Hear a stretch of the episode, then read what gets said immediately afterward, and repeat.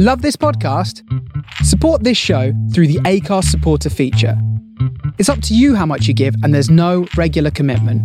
Just hit the link in the show description to support now.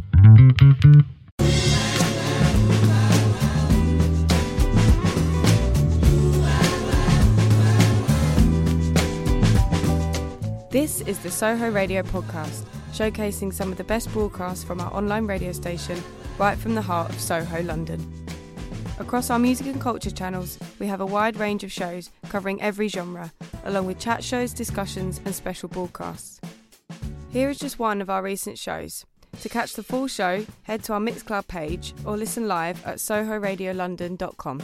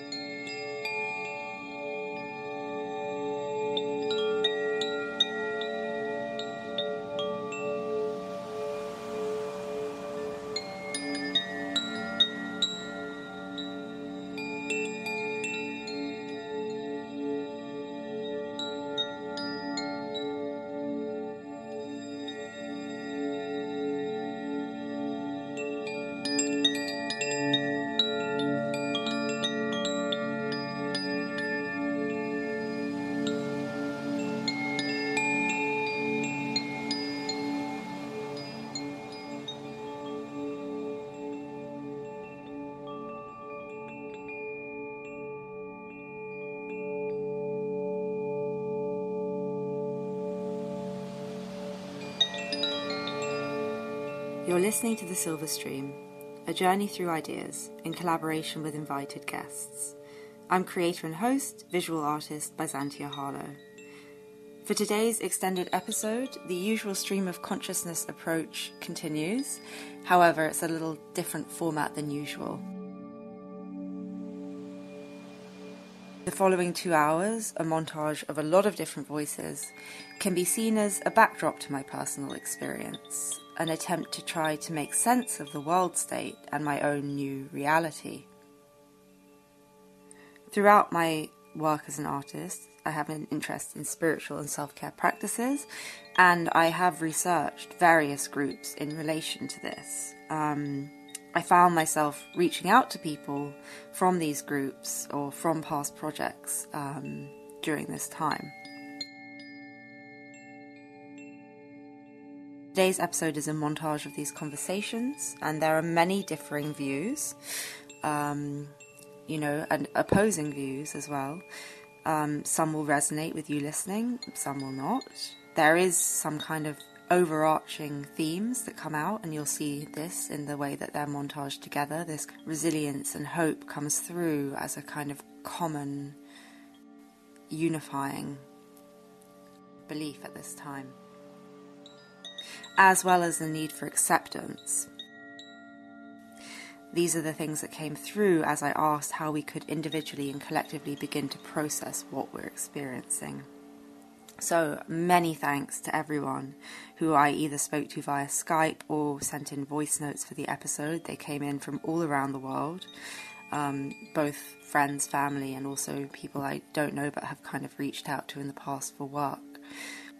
So I'm very interested as well in these blurry boundaries between uh, public and private, and these are things I speak about a lot on the Silver Stream, um, these boundaries between us and other, inside and out, public and private, and, you know, never more so than in this episode does this apply. So the first voice note you'll hear is my father, Paolo Guidi, who is a regular contributor to my radio projects and is also a retired psychoanalyst and psychiatrist with expertise in collective trauma and the Jungian notion of the shadow. He's also a um, alchemical designer, and he collaborated on a tarot deck that I made as part of my art practice. Now, within the episode today, he kind of explains how coronavirus is tapping into an archetypal image of the apocalypse within the collective unconscious and the subconscious. He also speaks about what the after effects of the pandemic may be socially and culturally. We also hear from YouTube tarot readers who I don't know personally but got to know through my YouTube tarot project, Lunar Water Tarot. We hear from Angie at Hope Tarot Daily, who's based in the U K, and another Angie from New Path Tarot, based in the U S A. They explain what they've been seeing in their tarot cards currently and in the lead up to this crisis, and how this can be a moment of positive change. We hear from consciousness coach and intuitive empath Eileen McGowan. We hear her take on this being part of an ascension process and a sort of reset for the world.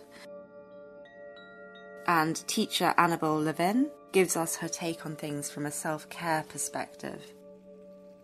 Psychotherapist Alejandra Sarmiento, I hope I'm saying that right, offers some practical advice on how to soothe ourselves during this time. Greek Orthodox monk and priest Father Nilos, who has lived for years in isolation from the rest of the world, shares his take on dealing with loneliness and fear.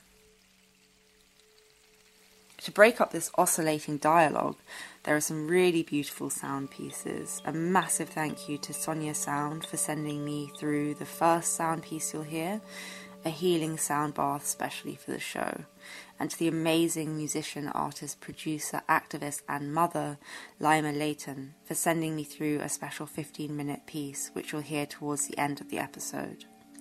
I spoke of Lima's work on a past radio episode, and I couldn't think of someone more suitable to ask to add some sound elements to this episode, because Lima's sort of practice is based around the fact that she moved to the U K from Brazil and was feeling homesick and lonely, being a primary parent without her partner um, being around for a lot of the time as he was working abroad. And so instead of writing him needy messages and emails, Lima started sending him poems over the synths, which resulted in an amazing collection of music, raising questions about long-term relationships, parenthood and belonging. Her practice just seems really pertinent to what is happening at the moment, and she has also been doing some stuff on, on Instagram. I saw some kind of live music events for people to tune into. It's interesting how artists are utilising this time to continue to make work, um, and as Dan Graham states in the intro to Artificial Hells by Claire Bishop, all artists are alike. They dream of doing something that is more social, more collaborative and more real than art. So this statement could not be more true at this time, where the usual social and collaborative outlets we have have been sort of lost.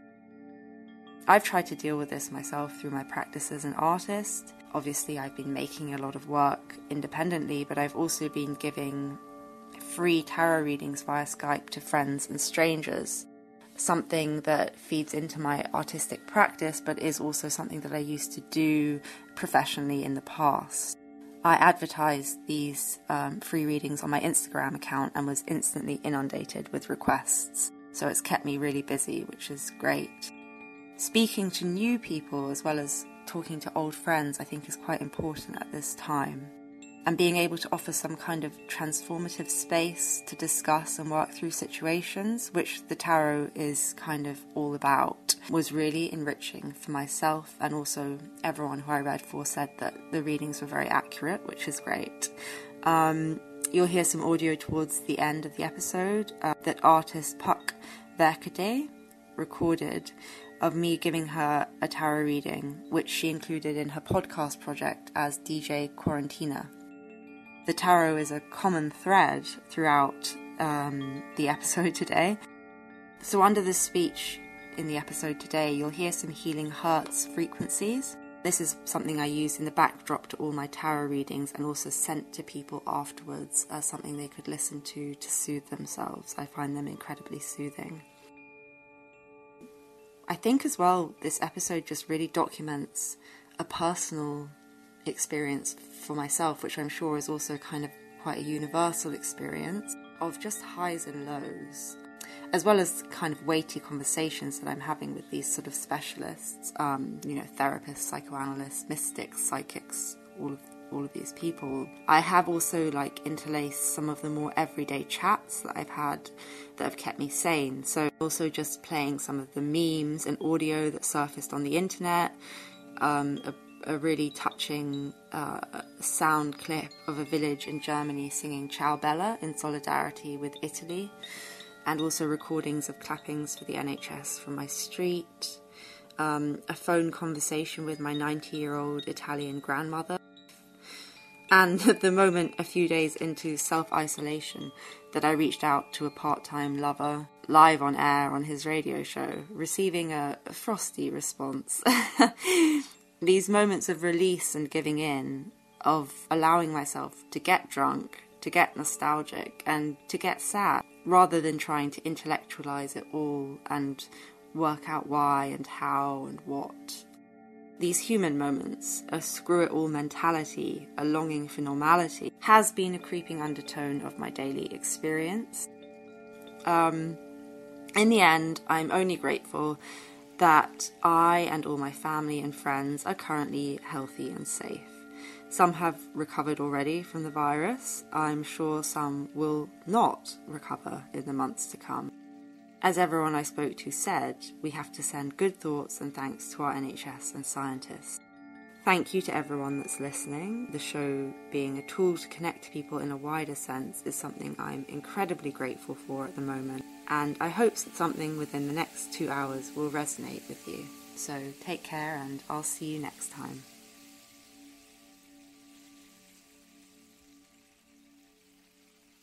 Well, we do survive, and we will survive. And some of us may pass, but the, I mean, we all flow in in a stream of life. We're little elements in a stream of life. And this has been a serious challenge, but I don't think it's going to stop the stream of life.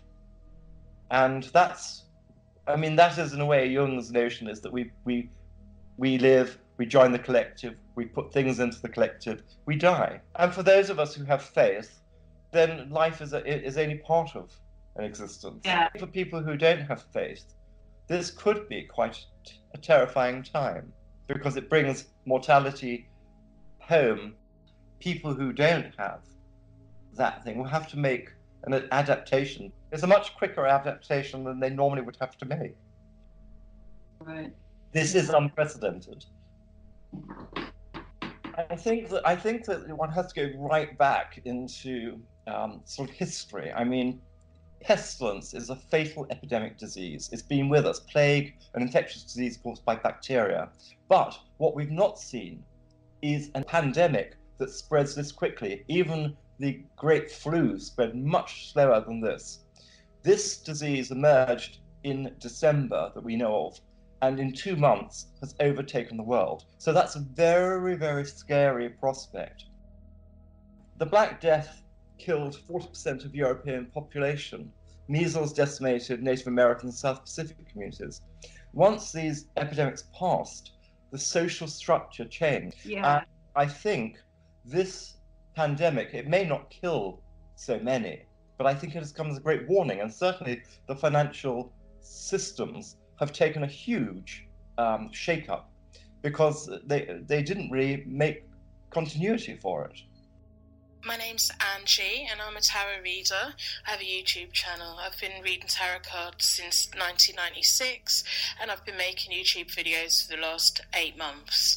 Over the last four months or so, the key cards that have been coming up have been the Death card, the Tower card, and the Hanged Man card. These are three key cards that have been coming up time and again on a daily basis, um, more so than ever before, and I think a lot of other tarot readers aren't really surprised with what's going on right now.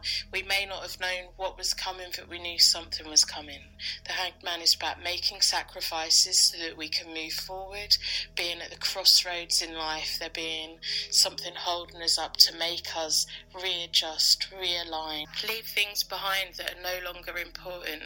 But what's your take on all of this? Like, I, a lot of spiritual community is saying it's like ascension. Yeah. And obviously things are changing. Like apparently in China, the pollution has cleared because all the factories are off. In Venice, like the canals have cleared of all the pollution. Obviously yeah. It's making people rethink the way they're living their lives and capitalism and all of these things. But it's like also incredibly like panicking for people. Well, yeah, that's the thing is I truly feel like had people paid attention and made changes proactively, this wouldn't be happening right now. But sometimes things have to happen dramatically to get people to wake up, because it's affecting the entire planet. Yeah. Finally, you know, I feel it's sad that it has to be in, in this way, but nobody was getting the memo. So it's like, it's like it's big power moment. I did a tarot card reading while I was waiting for you. I got the tower twice. Oh my God, that's so funny. I got tower all day yesterday, and then today I split my deck and tower was right there, and I was like, oh, great. The tower card is about rocking those foundations, cracking them open, and being able to build something new. So we're being liberated and set free. People may be entering a time where they realise they don't want to go back to the career that they've left, that they don't want to go back to the school that they left, that they want to make a change, that this is the time to be making the change. Maybe we're going to have a whole load of kids that want to become scientists, who are compassionate, who want to do um medical work, that want to do work that benefits the world rather than just capitalism. We may be entering a much more powerful time. We have to hope that this teaches us to be humble, to forget arrogance, to realise our position in the planet as a member of the planetary whole. Aren't we? And we need to stop squandering. Yeah. Wealth of the world, and we also need to think about making the wealth of the world more equal. I sort of think about um, Boccaccio and the Decameron. This is a book he wrote about the plague, um, and it was written to really capture an aspect of the culture, and also a bit trickstery, put in notions of change. A party go out to the country and they are, have lunch at the woman's house, and then they want to walk to the next destination. And a man says, let me put you on my horse, and I will tell you the best story in the world. And when he's trying to tell it, he just fluffs it up completely. And she says to him, my dear, I think your horse is burdened by carrying me. Can I get off and dismount? And he realizes he's being told the narrative is wrong. So he stopped the narrative and started to talk about other things. Now, why I say that is that COVID is creating its own narrative. It's not a nice one. It's a bit of a horror story. Um, but the majority of people will survive and will overcome it. But it's going to mean a large period of lockdown, mm-hmm. maybe up to a year. We need to think about a discourse about other matters, Uh, and not let COVID overtake everything, because once this finishes, it's going to mean that we have to reevaluate what we've done. I mean, we've got a discourse about climate change, yeah, societal change, the return of valuing people and ending the global capitalist experiment, which denigrates people and values wealth or entity that promises wealth and is associated with greedy pursuit of gain whilst destroying the planet. What's your um, your YouTube channel thing for the people listening? Uh, Eileen McGowan, Playful Freedom. What can people do? The whole thing, whether you believe the coronavirus is man-made or it came from off-planet, I mean, there's lots and lots of stuff out there, yeah? The whole planet is going through an awakening, yeah? So my body is... it responds to what's going on. Your body responds to what's going on. It responds to what you're seeing. It responds to what you're thinking. Yeah. So the whole thing, thank you, coronavirus, for awakening humanity, bringing everyone into stillness, yeah, into quiet, so that they can sit with themselves. Now, if you've done any inner work, you know yourself, then it's challenging at times, but you're getting to know yourself. You're getting to know that you are not the old personality, not the that aspect of yourself. It's like, shit, we're all connected, we're all one. Yeah. Yeah. And every the divine the divine the universe, whatever you want to call it, has a plan. Yeah. So we're all busy running around trying to work all out, freaking out, instead of coming indoors, which is a big setup, spending time with you. Yeah. So you meditate, do a wee bit of yoga, relax. Yeah. And yes, if fear comes up or anxiety comes up, well, it loneliness. What you're feeling, you're healing. If you're feeling overly helpless, reach out to someone. If you see someone online or within your friend circle, reach out to them. Be that positive voice right now. That's the most important thing. Everyone's going to be on their own roller coaster at different points. So we're going to go through feelings of denial, acceptance, fear, not feeling well, feeling restricted. So we have to make choices every single day. We have to acknowledge that we have a choice. We have a choice about what time to get up. We have a choice about what time we're going to eat. We have a choice about what to do with our day. Even if we choose to do nothing with our day, at least we've made that choice. We can't choose to go outside, but we do have other choices to make that will help us feel more in control while we're so out of control. It's strange that it happened in twenty twenty as well, because it was we like everyone in the spiritual community was like, oh, twenty twenty is going to be this big shift, and then it's right. like this it is. It didn't come how you expected though. You know, I have compassion for people who are losing people. Yeah. But on the planet, you're born and you die. It's part of the cycle. Do you think that this is the ascension process that was a lot of people thought was coming in twenty twenty? It's been here for quite some time, but yes, this is it. It's showing up not in the way that everyone expected oh, yeah, or yeah. wanted it to be. It brought up a lot of stuff with me to do with like feeling lonely, even though I spent so much time in my house doing the things I would be doing anyway. Do you want to know what the loneliness is? What is it? Part of the ascension. Probably, yeah. Sadness, uh, loneliness, emptiness, yeah, frustration. So it's all the old coming up. Yeah. Right? So of course this is the the separation, the identity of the ego personality that says, I'm lonely and I'm separate, which is impossible because we all are one. But see the game that gets played out. So when you sit with the loneliness, when you say to yourself, sweetheart, it's okay to be lonely. It's okay to feel these feelings because the what I'm feeling, I'm healing. Yeah, I have said that to myself. When you say it out loud, yeah, it's like, it's okay, sweetheart, it's okay to feel lonely. I'm here. I'm here supporting you now.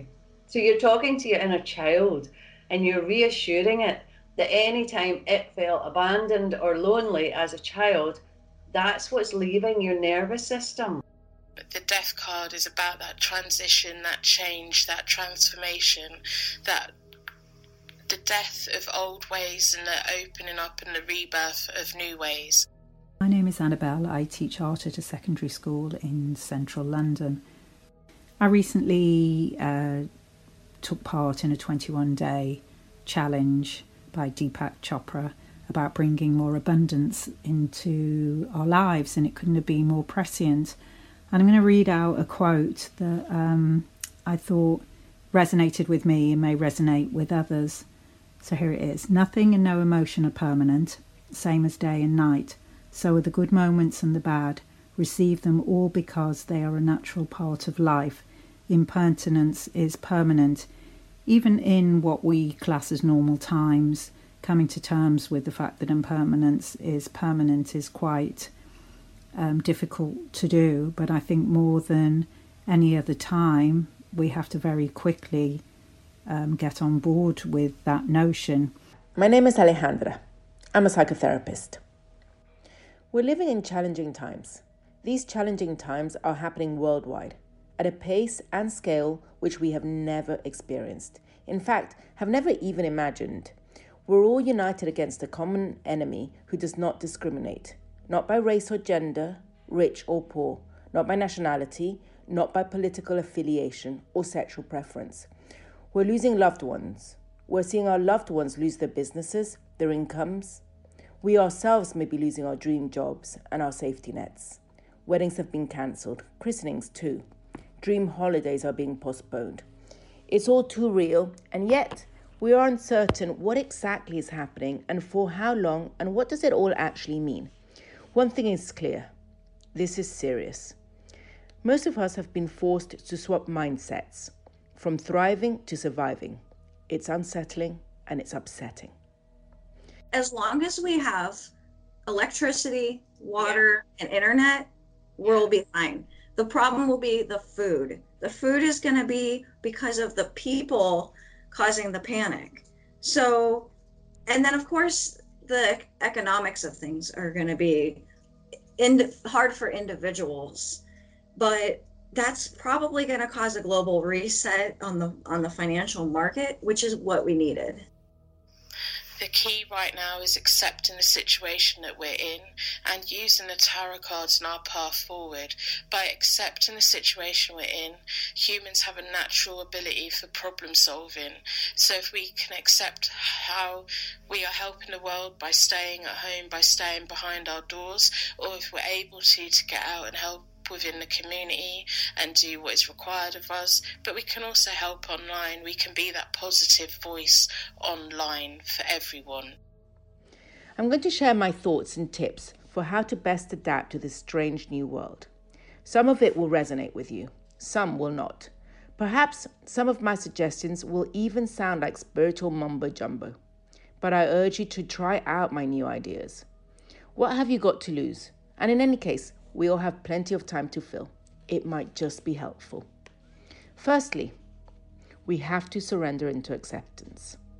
This is where we are right now. It is our new reality. We must surrender to this new status quo. There are two ways to sit in it, either in frustration and anger or in peace and hope. We each get to choose our response. Did you think the time of like being going inwards and having to be with ourselves is sort of like to teach us to love ourselves?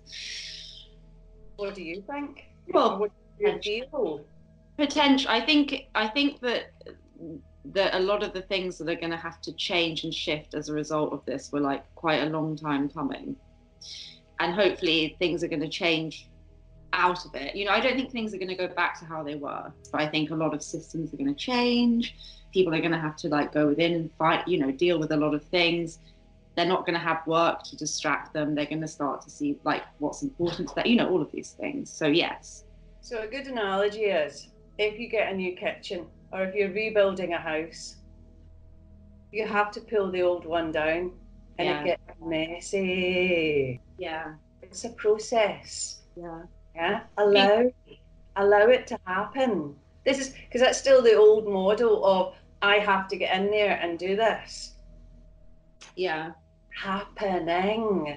And the more you relax and the more you connect to your heart, to your higher self, yeah, then it happens like freaking magic. It's kind of like, oh, yeah. So when something comes up and you get really restricted or tight and tense, that's a fantastic opportunity just to sit down, sit your wee sweet self down and breathe, relax best you can, soothe yourself. Hello, my name's Sonia Anderson and you can follow me at Sonia in Sound on Instagram and Facebook, and I'm going to be playing some crystal bowls which are a really good way to help manage stress, anxiety and worries. So just close your eyes, take a deep breath and just listen to the different sounds.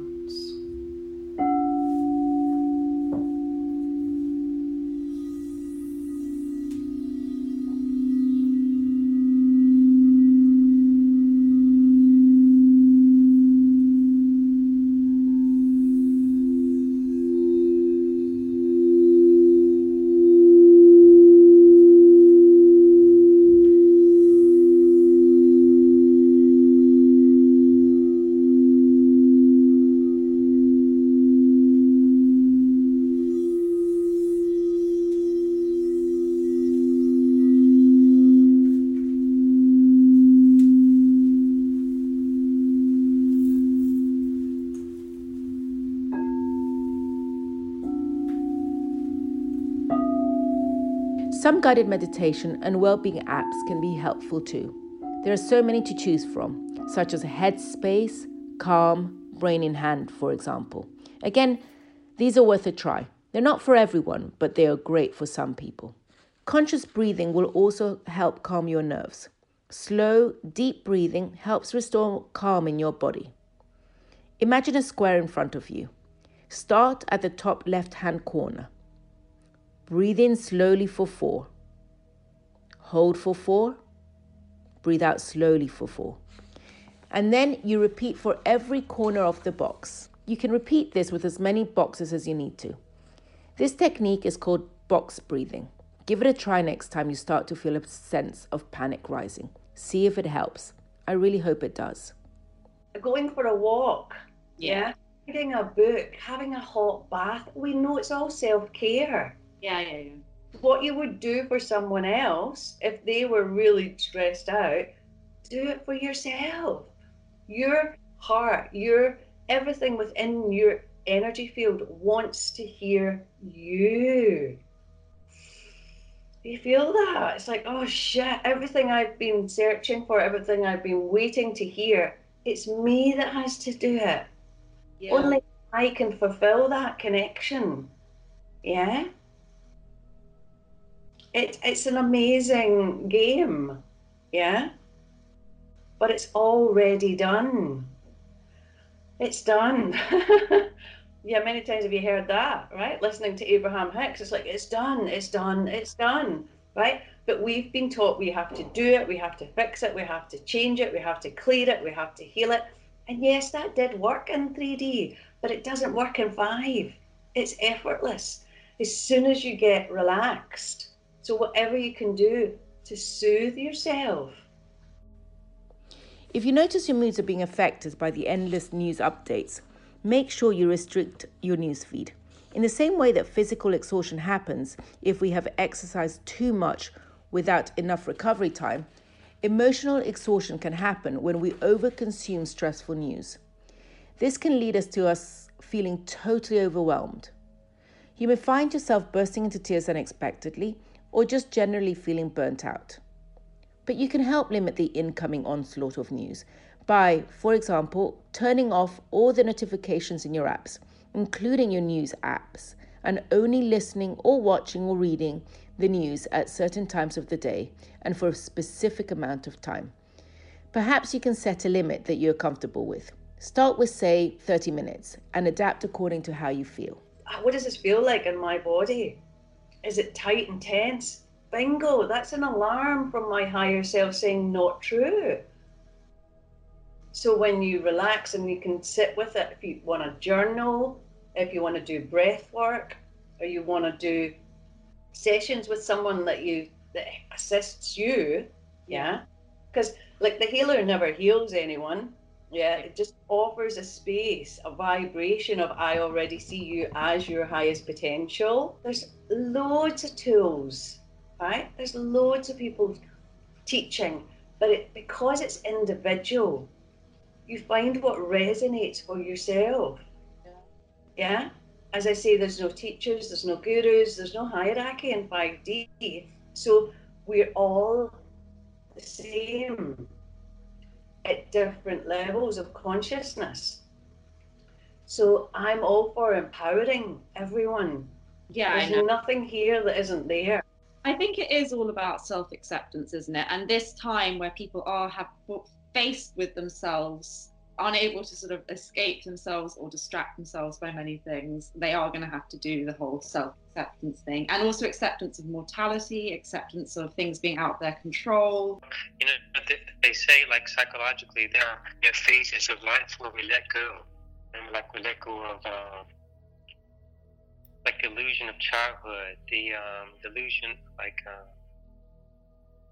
uh, the, the illusion of youth, or we or we grow up, we grow out of out of youth, and eventually we lose our, you know, our parents, um, and even life itself. But anyway, those are all the different. But now, all these things um, are kind of coming at us all at once, but with this uh, with this virus. Yes. Or at least the idea of it. It's true, yeah. So there are all these illusions that you have to kind of drop, but we're going, we're being confronted by them all at the same time. And do you think that after this virus clears, it will be like a, a it's like it is some kind of spiritual thing that's happening, and there will be like a kind of a higher reason to it afterwards? Or you, I, I guess don't you don't know. Sounds good to me. It sounds good to me. Yeah, yeah. It makes sense because people are really forced to change and being put pushed into uh, places in life where they've never they've never been before.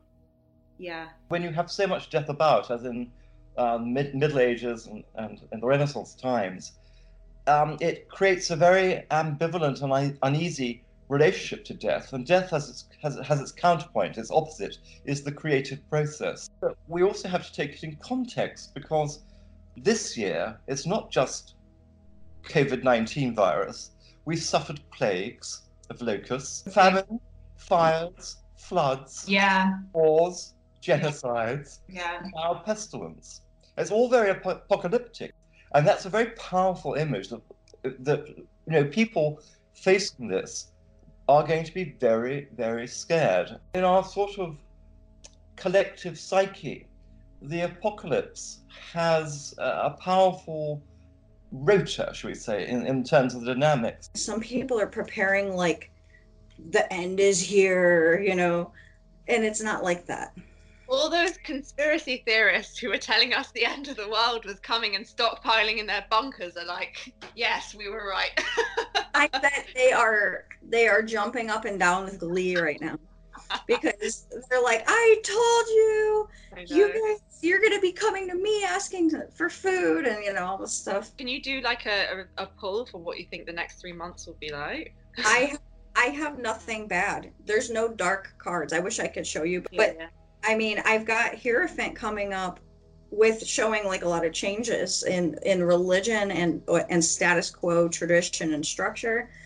But I and I and I'm seeing, you know, the closures and and the economy effects, but I'm not seeing doomsday type cards. In the Greek, it actually means revelation, an unveiling or unfolding of things not previously known that couldn't be known apart from the unveiling. So that's its etymological origin. Yeah. Um, And that links a bit with your saying maybe something good is going to come out of this, or we'll see the world for what it is and make some good changes. Having said this, I think a general sense of panic is absolutely natural right now. Not just because we're living a global crisis, but because most of us are simply not used to spending so much time with ourselves, our thoughts and our feelings. We're all being triggered.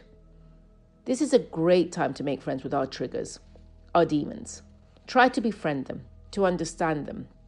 Try, if you can, to accept them with compassion, the way we have learned to accept and love our friends' weaknesses. Our demons hold our pain and our anger. They allow us to function well most of the time. So when they do rear their ugly but seductive heads and fill us with stories of self-loathing and anger, we can so quickly fall back into a place of familiar darkness. Again, the more aware we are of our, of our demons, the better placed we are to placate them with love and understanding, and we need not feed their irrational fears. We must always remember that all of our feelings are valid. Collectively, we're on a wild roller coaster. It is absolutely okay to feel scared, angry, frustrated, confused. For many of us, we have switched from a living mindset to a survival mindset. It's wonderful to see the positives, but aiming to be upbeat and launching ourselves into a twenty-four seven program of self-improvement can only make us feel more miserable. Beware of a spiritual bypass. Check in regularly with yourself and really try to be honest about how you are feeling. There is no shame, just self-compassion. We're going to face, as a population, one person getting it, another person not getting it. Yeah. And the reasoning why, we don't know yet. And so you're going to have people who catch the disease and perish, and others who manifest the disease and are seemingly spared. And, you know, that's already a dynamic it, between the aged and the young population. You can look at, to get examples of how it works, you look at Italy, you look at Spain, and you look at China. They've got different patterns. Yeah. But services are overwhelmed and people are dying because there's not enough, there's just resources. And quite simply, the virus that kills. I think it is a challenge. It's challenging us then to accept how weak we are in yeah. terms of we are not this ever powerful thing. We are weak to nature and to things happening. And how do people, what we want to talk about today is how do people actually deal with their mortality and that the fact that they are just these little sort of dots at the whim of something bigger. And yeah. how do they integrate the fear that's, instead that's, of overwhelming them and make say, the best of it? You say that's going to be uplifting. I mean, that statement was existential nihilism. The important thing is you, you get back up and you keep trying. Um, someone said, what do you do? What, what, someone said to the monk, like, what, what do you do here? How, you know, what, what, what is it that you do here? He said, well, what do I do here? I, I fall down, I get up. I fall down, I get up. I fall down and I get up.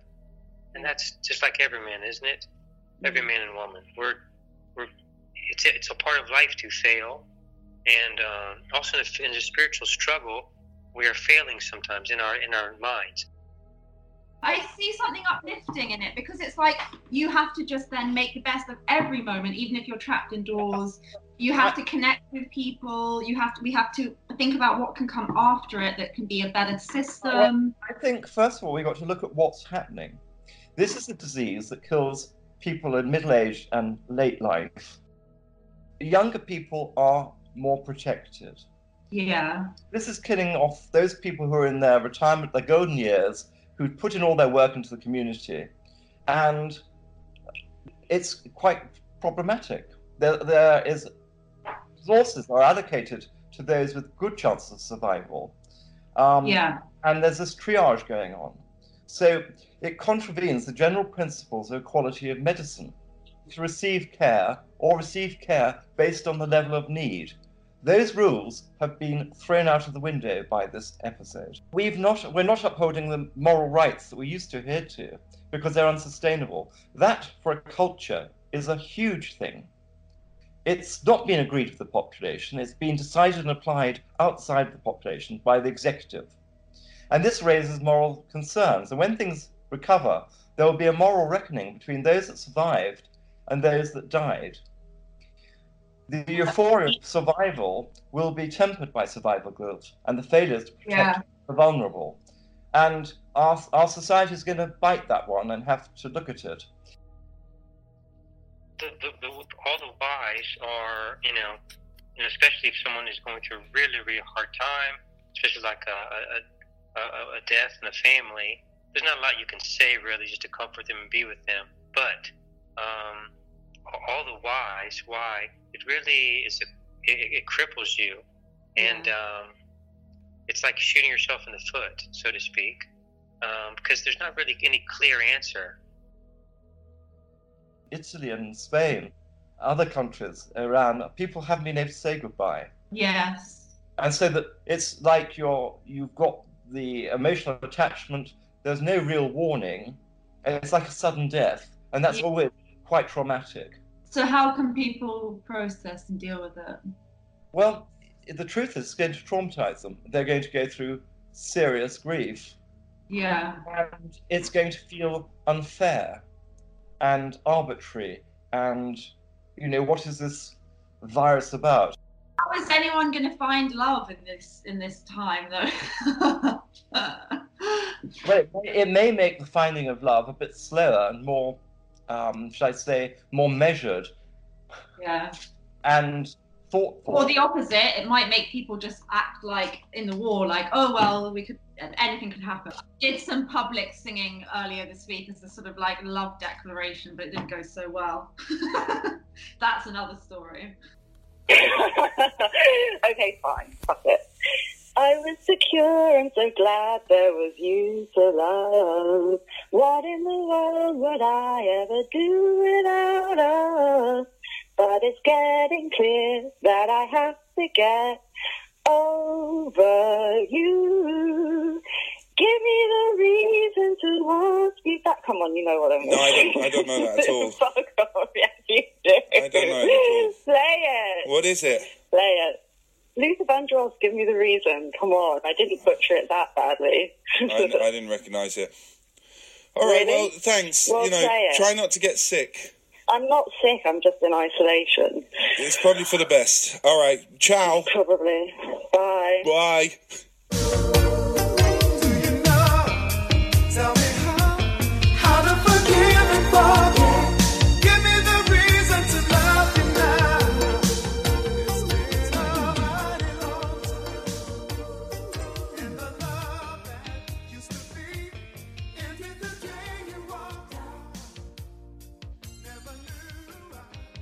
Yeah, that wasn't catching a disease. True. That was catching a bomb. True. So do you think a lot of marriages will suffer, obviously, a lot of marriages will suffer because of the strains, you know, you've got all your life is turned upside down, you may have children or parents to care for, all manner of things going on. So lots of stress. Yeah. Um, you know, it hasn't really hit yet. Yeah. Yeah, the the reality will will not really filter through as a stunned phase. People will then have to accommodate to it, which will take some days. If you're stuck at home with kids right now, don't worry about their education so much. Everyone is on pause. They're not going to get behind because when we all pick up life again, they're all going to be at the same point where they left off. If home education is going to be a flashpoint within your family, put it away and use it on days to help with boredom. Use it on days to keep them busy. Don't have... In, nurture their imagination and creativity more than anything else. Keep them clothed, keep them fed, keep them safe. Open up their minds. If you have small children and are understandably exhausted by their bedtime, give yourself a timeout and let a famous celebrity read your little ones a bedtime story. You can search for this online under the hashtag SafeWithStories. And then it's the end of the day. Adult time. Another inescapable new reality. Most couples have never spent so much time together without the distractions of work, friends, and family commitments. This brings new challenges, even for the most solid of intimate relationships. Make sure to check in and to be honest with each other. In times of disruption, one partner may prefer more structure, and the other partner may prefer to have no structure at all, with less rules. One partner, for example, may want to de-stress with sex, while the other may find that their libido fades as the stress and boredom rise. These are important differences that need to be honestly and compassionately discussed and also compromised on. Communication is key here. A lot of people have been married to their careers, and that has gotten them through. But if if they have this, oh my God, I don't have my career anymore, who am I now? And their entire identity is shaken, you know, um, then they're finding themselves in a position of having to redefine who they are. And the relationships are going to be ending. The ones that have already been, just for convenience sake, they're going to be exposed. They're not going to be able to be around each other. They're going to get so sick of each other, like cabin fever, to the point where they're going to be like, oh my God, I can't stand you, get out of my life. Whereas before, they were, it was convenient, they were fine, they were just, you know. So. But maybe in the beginning, everyone will cling to that, and then by the end of it, everyone will be getting divorces or something. I know, I, I think so. The ones who aren't meant to be will not be. And the ones that are meant to be will then be free and available for what it is that they're supposed to be in, that kind we'll of thing. We'll see, yep. There is much we can no longer do, but we can still reach out and connect with others, often at no cost, even with family and friends who may be living abroad. We can even see them on our screens. It's not the same as a proper hug, of course, but it still allows us to communicate and connect as often as we are willing. Physical self-isolation does not have to equate to emotional emptiness. And self-isolation must not mean self-abandonment. We are having to massively integrate the shadow right now. Um, I think that we are so anxious that we're not containing shadow and we're letting shadow take us over. Okay. At, so some, how- at some level. And then at another level, the, the confrontation with the awesomeness of this is giving rise to accept, well, totally realistic fear. Yes. Yeah. Uh, and I think that the the attempt to manipulate the public into not panicking when the thing was very scary gave a double message. Because, I mean, we have told people for a long time now they are what they have. And if you don't have anything, you're not much. And yeah. this, all of a sudden, where people, where the whole world has shifted and they can't live life, and they've been doing everything according to the rules, and then it's all stripped away from them. Yeah. And they lose those things that give them self-worth and self-esteem. There is a potential for a lot of um, anxiety, distress, depression, anger, disharmony, acting out. And also, I mean, unless there's a, a, a humane and kind means of dealing with coronavirus, I worry about the level of uh, suicide risk. Yeah, I know. So what can people do to, like, combat that? Well, I think they have to be very honest, and that there are means of accessing um, things like Samaritans, or actually getting um, Skype interviews with your G P, finding counselling and getting answers to their worries. But it is a period of vulnerability for the population. Another sad truth is that domestic abuse escalates in times of uncertainty. It's made worse for those who have to self-isolate with toxic and dangerous partners. In fact, this weekend alone, there was an increase in sixty-five percent of calls from domestic abuse. If you're in an abusive relationship, please know that shelters are still open and the police are still here to help you. In fact, they're expecting this increase. The National Domestic Abuse Helpline is still operating. Please, please reach out if you need to.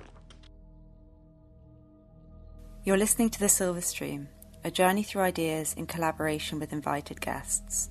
I'm creator and host, visual artist, Byzantia Harlow, and today's episode, A Voyage, takes a different format, a montage of different voices from various people I've spoken to, from therapists to spiritual healers, psychoanalysts to psychics, and musicians to monks, plus extracts of my chats with friends, family, and other artists. I'm very grateful to everyone that let me interview them over Skype or sent in voice notes. This episode focuses on how we can begin to process our new reality.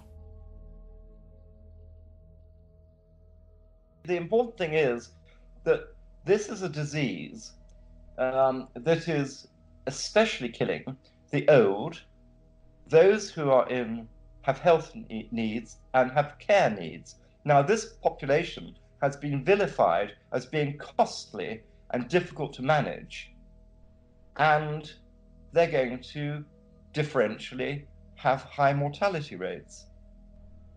Now, there's a, a nasty little paradox in that, that we need to show those of us who survive it that we are equal and cared for. Mm. Because in the elderly group, there's already great anger, especially when they said, oh, it's just you know, people with underlying... I, I think that irritates everyone, though. I, I think Please. everyone feels angry about that, not just people in that age bracket. The other way of saying that would be that the majority of people who get it and survive have no major health problems. Mm. So there, there are different ways of nuancing this. Yeah. Um, it makes people feel unvalued. You yeah. and the young. You but it's so scary, isn't it? It's like crazy. It is, for us, already not really there because time is there. We had a lovely life. But for mm. you youngster, you have to look after yourself. Well, I think we're, we're we're less likely to get ill, you know. But I think even for people your age, it's not nice because, I mean, you don't want to get this illness. It's not a nice way to die, even if you are no, old. Do you know what I mean? It would be nice to die on our own bed with our own, own illness. Yeah. But my darling, you look after yourself. I will. But you and Grandad are not going out, so you won't get it. No. Because the scary thing is, even if you don't get that, but you get ill with something else, you know, you can't really go to hospital at the moment. That would be a nightmare. So that's a bit scary. Mm. So you just well, have to be very we, careful. We, all, we already have our problems. So, I know. you know, we just do the best. We look after ourselves. Yeah. We eat yeah. well. And yeah. that's all we can do, darling. You are the future. Don't forget it. Does this remind you of, like, wartime, this kind of thing, or not? Oh, yes. But at wartime, you have an enemy, which you know. We have the enemy is invisible. Yeah. At the moment. Yeah. And so we have, we have to be careful. I'm hoping to see you again. I know. Me too. Nothing is secure now. Well, you and Grandad have to make sure you live to at least ninety-one so that we, we can see you. But Grandad, they already had an island. I know. We give him two years. So, you know, any time that is here, it's great. I know. But you have to try and live extra, extra, extra long so that once the lockdown's over, we can have your ninetieth birthday late. But take care. I will. You too. And I'll call you soon, okay? Lots of love. Yes. Love from Mark, by the way. Yes. Bye, Nonna. Amore. Ciao. Ciao.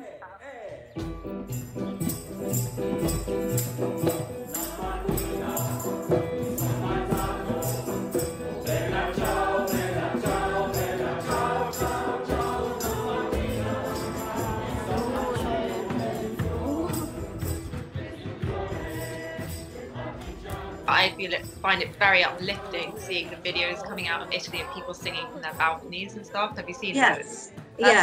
like beautiful. I think it is showing like the human spirit resilient, but it's obviously very, it's like a big tragedy. No matter what tragedy happens to the world, we have to do that. We have to find the lighter in it. Otherwise it will just be madness and chaos.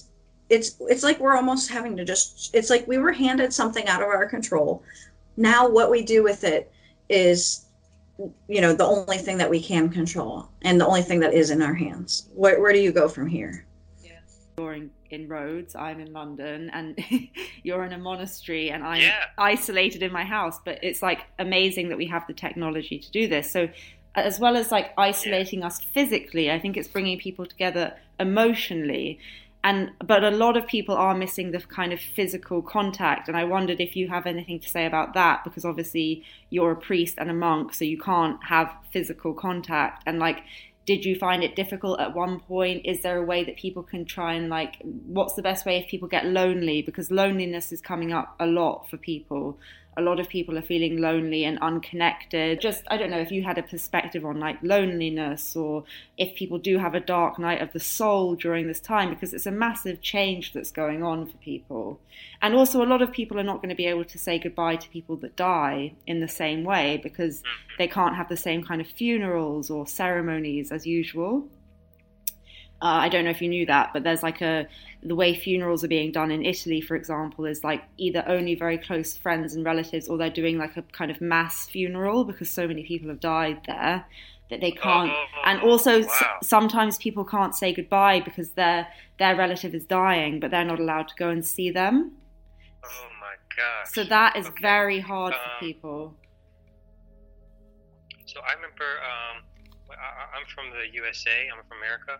North America, and uh, I remember when nine eleven happened, we call it nine eleven, when the Twin Towers fell, and I was at work, and um, we went out to lunch to like a restaurant bar. I remember that there's a T V there, and it was showing the things that were happening, and I remember, I, I, I won't forget the feeling that I felt, because everyone was so quiet, everyone was so, there was such a solidarity that day, and perhaps the next few days, I don't remember, but I remember that Um, that those moments, you know, how at, like at one we felt, because everyone was thinking about the same thing. Yeah. Um, those few days, it's yeah. very hard to put in words. No, that's um, yeah, yeah.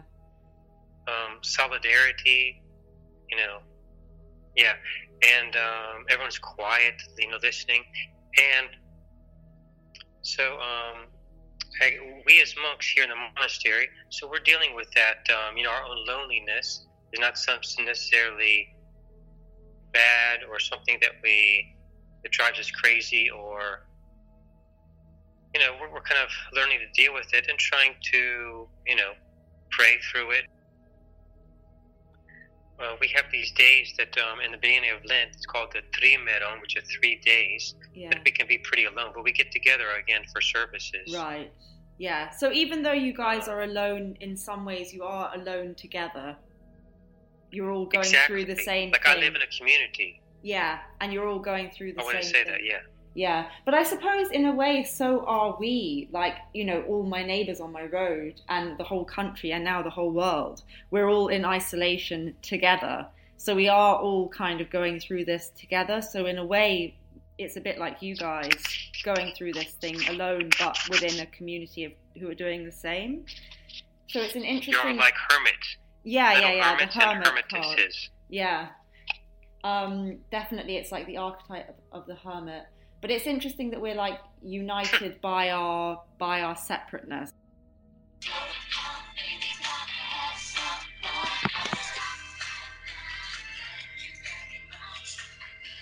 yeah, I like this. I can imagine this being fun if you were drunk on your birthday. And I like it. I can imagine that being fun when you're like drunk on your birthday.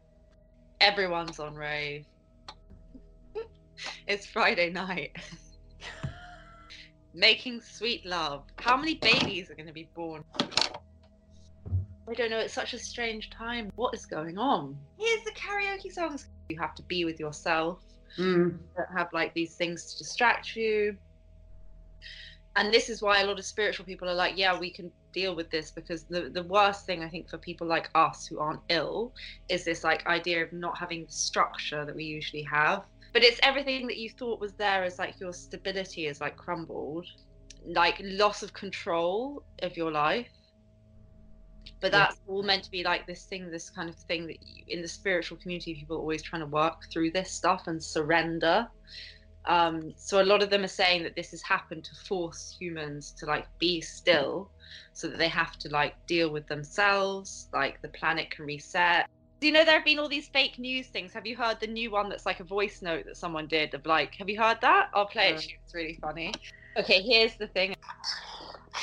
Also, just so you know, um, my sister, her boyfriend's um, brother works for the Ministry of Defence, and one of the things that they're doing to prepare, and this won't affect London, this will be everywhere, they're basically worried that people are going to get stuck indoors without any food. So one of the things that they're doing is they're actually working on making a massive lasagna. They're building like the massive lasagna sheets. Um, they're just going to start making the layers um, today.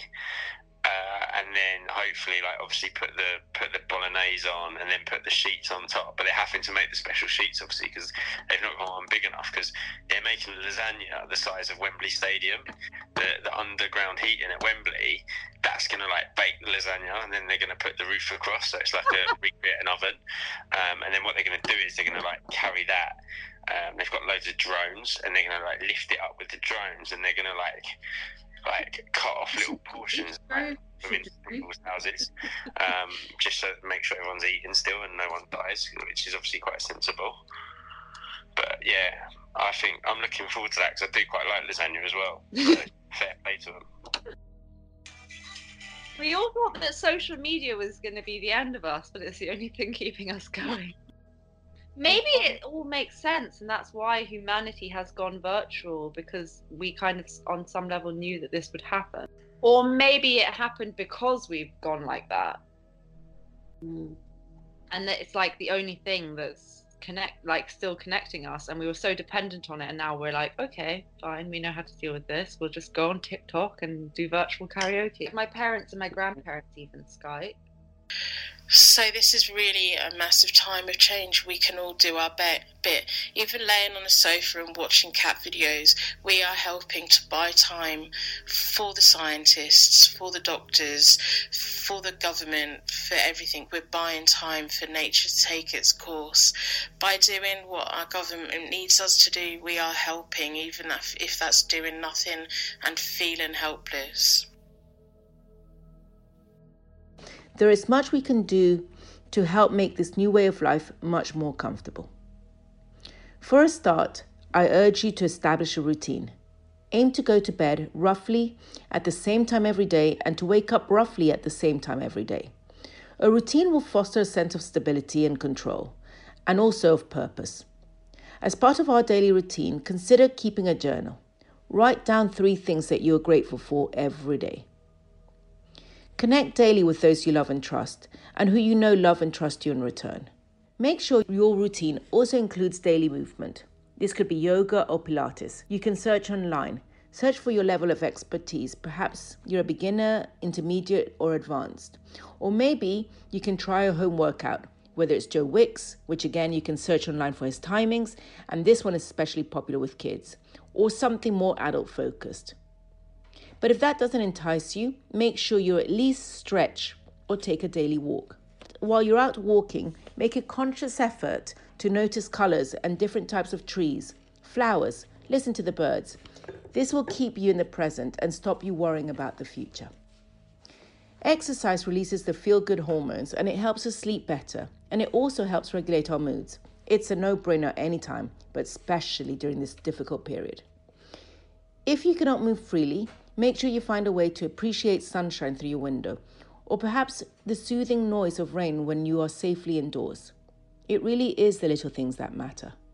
I went for a wood and there was a tree that had fallen over, been blown out by the storms. But from its branches, the catkins were sprouting. So because the tree was over, I cut some branches of catkins. And I brought them home and put them in the house um, because they are a symbol of spring. And then I was sort of, I was walking, you know, obviously it's a terrible time. And I was walking through brilliant sunshine, in the woods, all around me, the birds are doing everything, you know, all my local birds I feed here are doing their thing.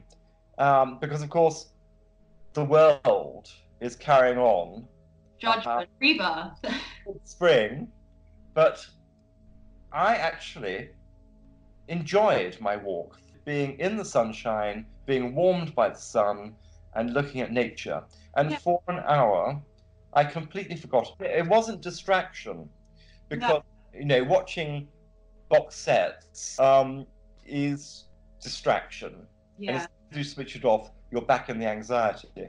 But um, this was actually a real experience.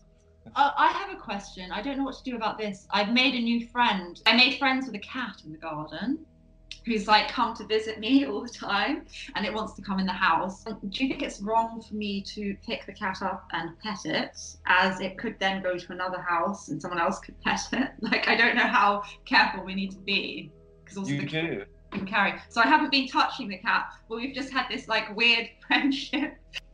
The simple pleasures. I think people are going to go back to like these simple pleasures, like, oh, isn't it nice to hear the birds singing in the garden if you have a garden, or isn't it nice to like go for a walk? Simple pleasures are the best. Yeah. So I do think there is something that we're all learning as a collective. Given this threat we have, you know, what point is a Porsche? What point is a cruise? I know. What point is having... I've having thought like that anyway, but a lot of people are very attached to the three D or like the materialistic world. Right? Their esteem is bound with material display and possession. And it's maybe going to be very difficult for them. People but, who are used to going out, you know, couples that are together because they go out for fancy dinners and like all of this stuff, or I don't know, but I really worry about then people who are in like a situation, I was talking to my yeah. friend about this, This if you're in a domestic abuse situation and you're then told you have to be isolating with your family and you don't have your, you know, this is not, you know, I mean, obviously we're all having troubles, but I worry about things like this. If you're feeling very anxious, maybe you should consider cutting out all stimulants, things like alcohol, coffee, cigarettes, so that you may feel more balanced. You will also sleep better and you will sleep for longer. Try cutting out processed foods and refined sugars from your diet too. It will all help. You can try to set aside specific worry time. Say, for example, twenty minutes a day. Set a timer, write down your worries, and then burn that piece of paper.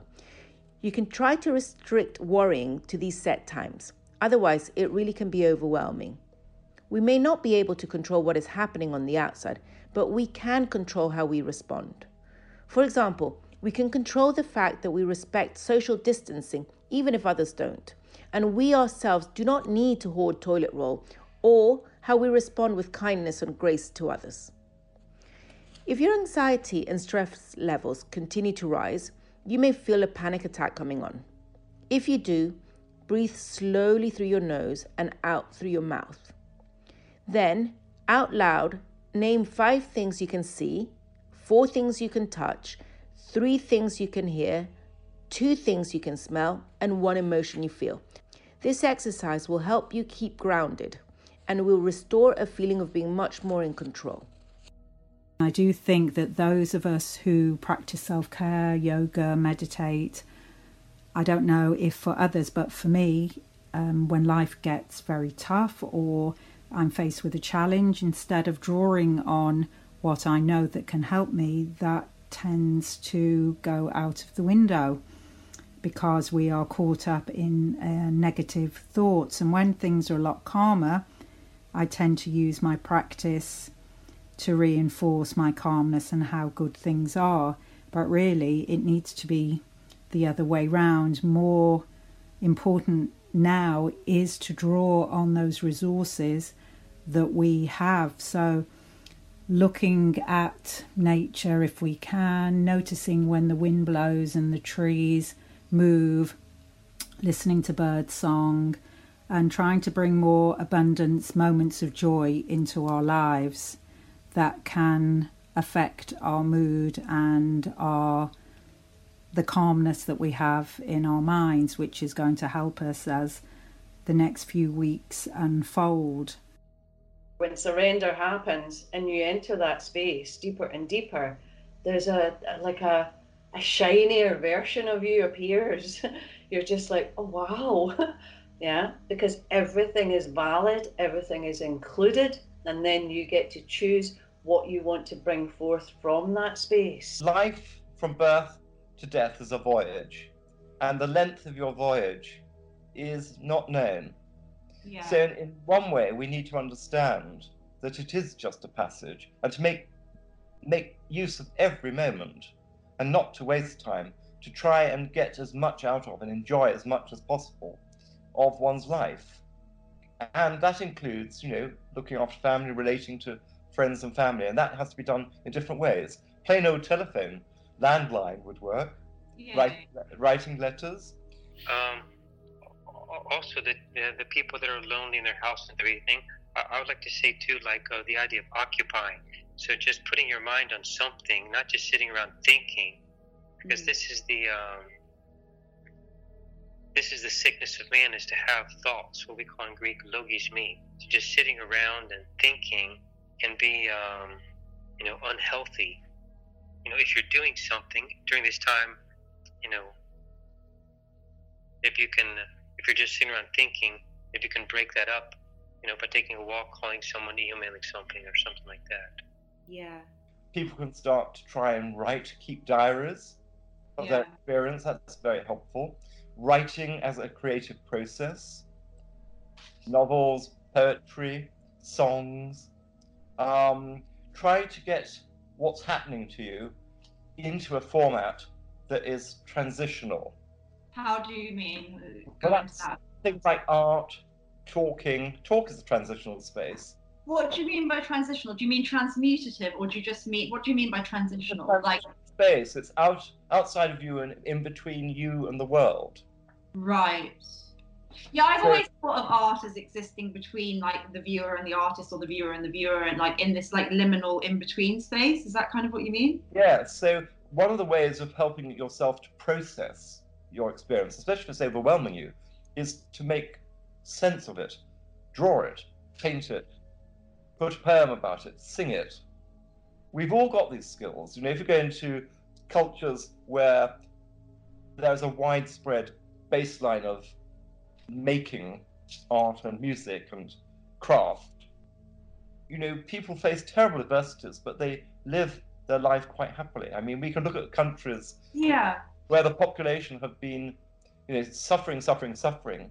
But, you know, when you go to meet them, they're st- still happy and human. We hang onto the routines we know, We know no other realities.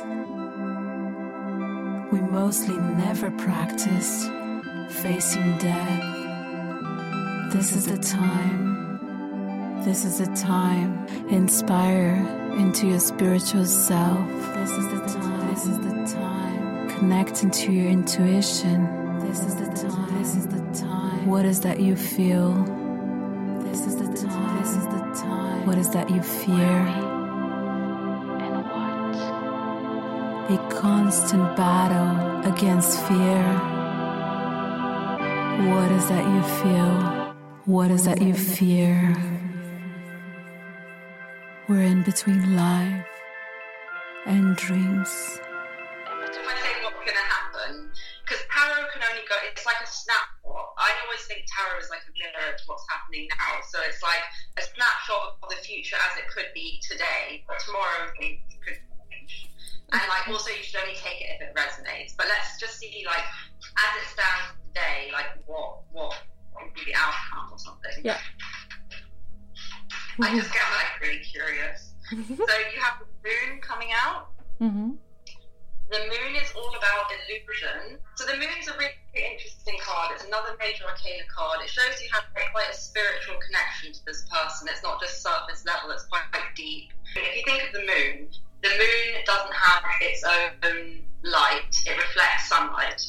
So in, in its very essence, it is this kind of reflected light, so it's illusionary in a way. Mm. The sun is like, if, if the sun card comes out, it's almost like illumination and truth for me, whereas the moon is a kind of deception and madness, because it has links to like lunacy, cycles, all of this stuff, right? Um, and also the unconscious. For Jung, the moon is totally like a symbol of unconscious, and with that you get like creativity, but you also get kind of madness. Or so when it comes up, when I'm asking about like the future of a relationship, I see that there are some hidden elements that have probably come to light. Yeah, um, and it's causing confusion, because the moon is also all about confusion. It's about things being confused, but within it there being like valuable like.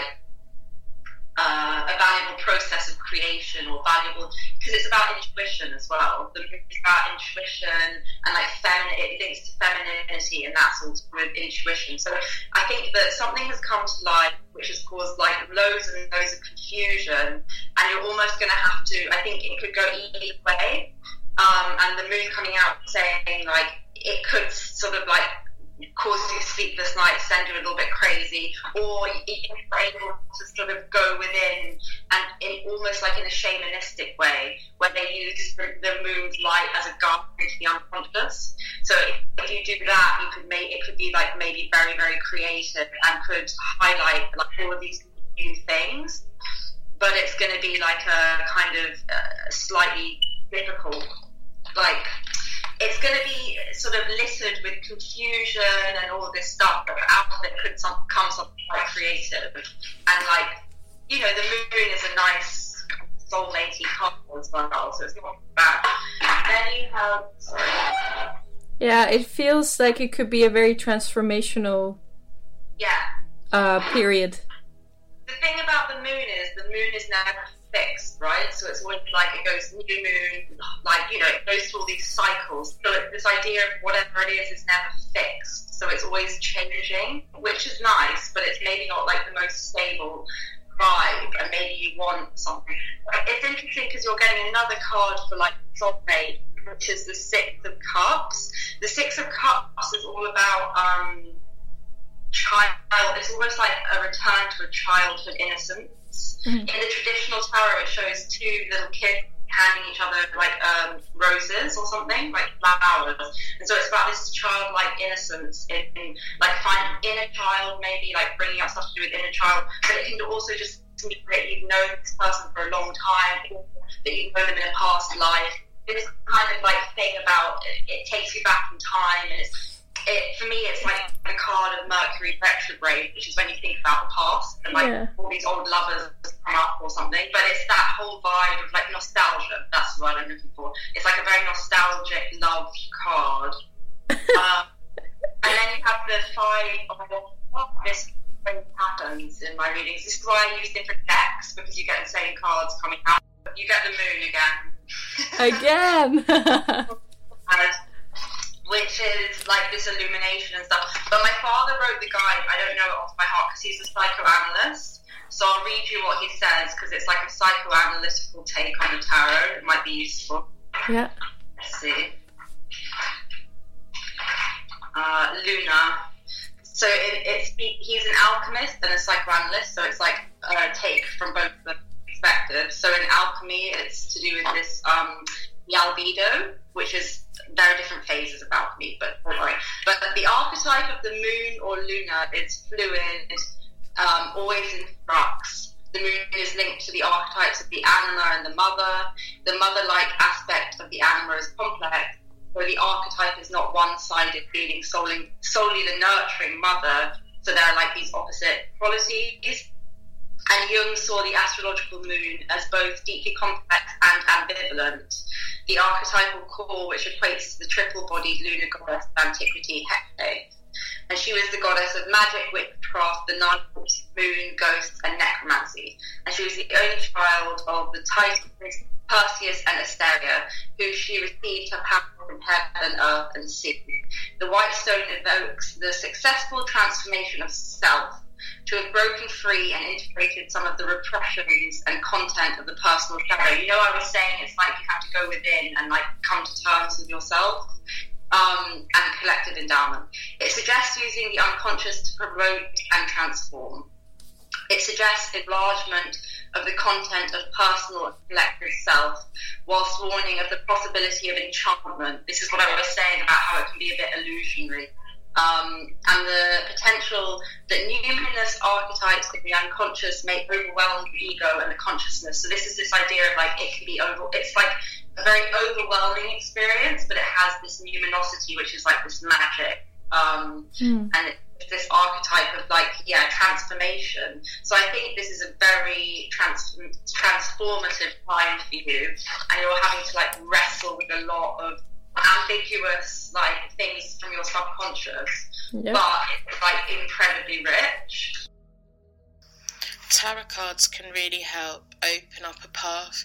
When we're stressed out, when we're worried, we focus on that one thing. The tarot cards and a tarot spread can help us three, see three sixty, help us see things that we hadn't considered before, and help us see a path in the darkness. When we're in a car and we're driving at night, we can only see the path in front. We can't see the road ahead.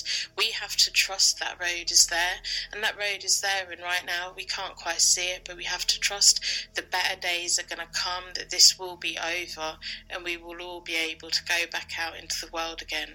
So when you go back out into the world, what is it you want to be doing different, and what is it you want to be doing better? The star though, which is the card of hope, you know, yeah, because I heard star, absolutely. This is our alchemical tarot deck we did today. It's about hope. And like the water and the unconscious, it's going to make people confront their subconscious and their unconscious, right? Yeah, um, yeah, absolutely. But also, it's going to make people have problems sleeping. Yeah. You know, I mean, and this is why I say don't listen to the news late at night. Try and give yourself a clean period before going to bed. Chamomile tea, valerian tea, nice, safe things, not drugs particularly, but they do have an effect. Strength. Strength. Forza. That's about using all of the darkness and the kind of, um, well, in tarot, it's about going, dealing, integrating your shadow. In this card, it's like the alchemical process where the mercury is transformed to the healing elixir. Could there be some kind of alchemy involved in what's going on, that we find some kind of elixir from it? And like, you know what I mean? I think we should learn from it, and yeah. We learn deeply and widely. Yeah. So I would, um, I, I can't see that we can make a global tragedy. I mean, there will be some gold that we can find in it, but at the moment it's very much Um, a big, massive nigrido. Which, explain what that is. It's the rotting down. Yeah. It's, it's it's depressive. It's sad. It's it okay. links to the psychoanalytical process of depression, but after depression, you get this kind of like in you kind of get rebirth. Rebirth. Yeah. Mm. I mean, the Nigrida is is the, the darkening stage, and then you get the whitening that comes from it. But we're not in that position yet. We're stuck in the Nigrida. If you need to, please remember to reach out for support. The government has launched several initiatives. Have a look at w w w dot gov dot u k to find out about employment and benefits rights. The more informed you are, the less likely you are to feel panicked and stressed. If it is still all too much, please remember that you are not alone. You really are not alone. You can call the Samaritans on one one six, one two three. You can call them at any time of day, any day of the week. Please reach out for help. And also, reach out to help others. Maybe an elderly neighbour needs help with their food shop, or maybe a key worker on your street would welcome some home-cooked meals left on their doorstep. By helping others, you also help yourself. We're all better together, and we will achieve more as part of a mutually supportive community than as individuals. On the other hand, if you truly feel this is a gift of time and are experiencing a feeling of community and belonging, I encourage you to enjoy this time out for our usual fast-paced reality. Good for you. You know, if we let them, hard challenges can teach us so much.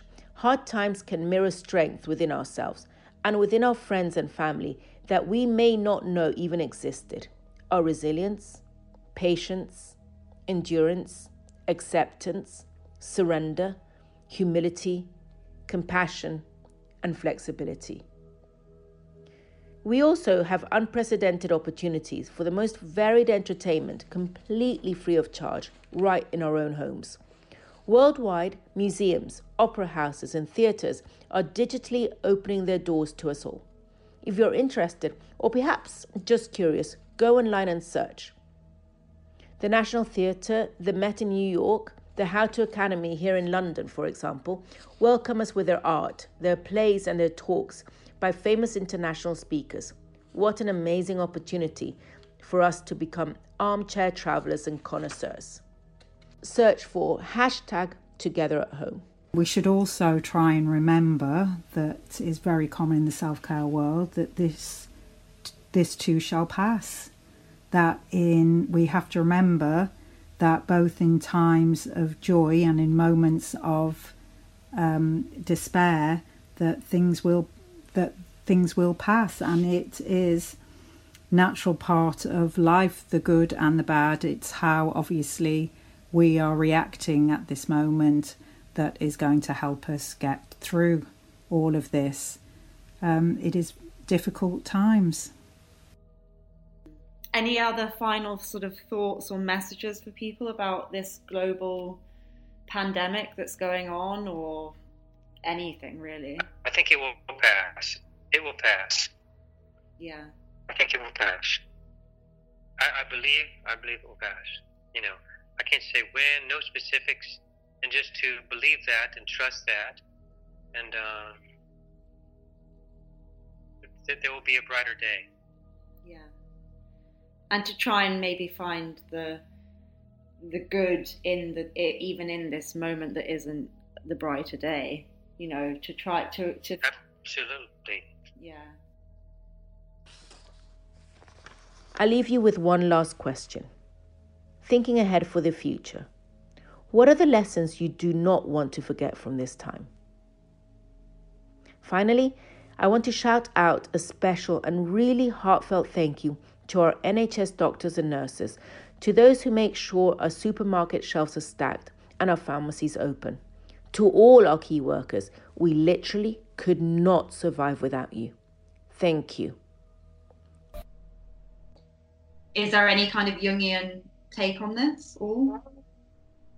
Well, only for uh, the, the, the archetype of pestilence and death is, is there. Its opposite is uh, life, rebirth, renewal.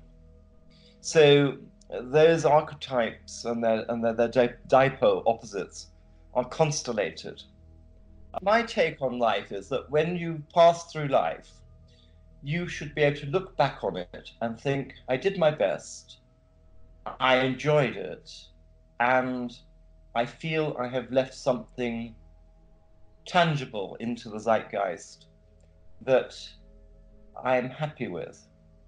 Yeah.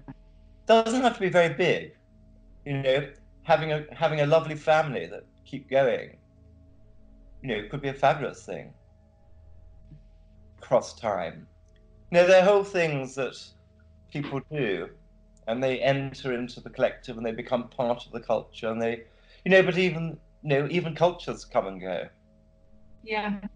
Everything has a beginning and an end, the alpha and the omega. So, as always, I'm going to wrap you all in a bubble of protection so that we can all do what we need to do right now. Stay safe. I hope you stay healthy and really consider where you want your life to go next, because this is an amazing opportunity to really think about you and what you want and your part in this world. Be gentle, be kind, be safe.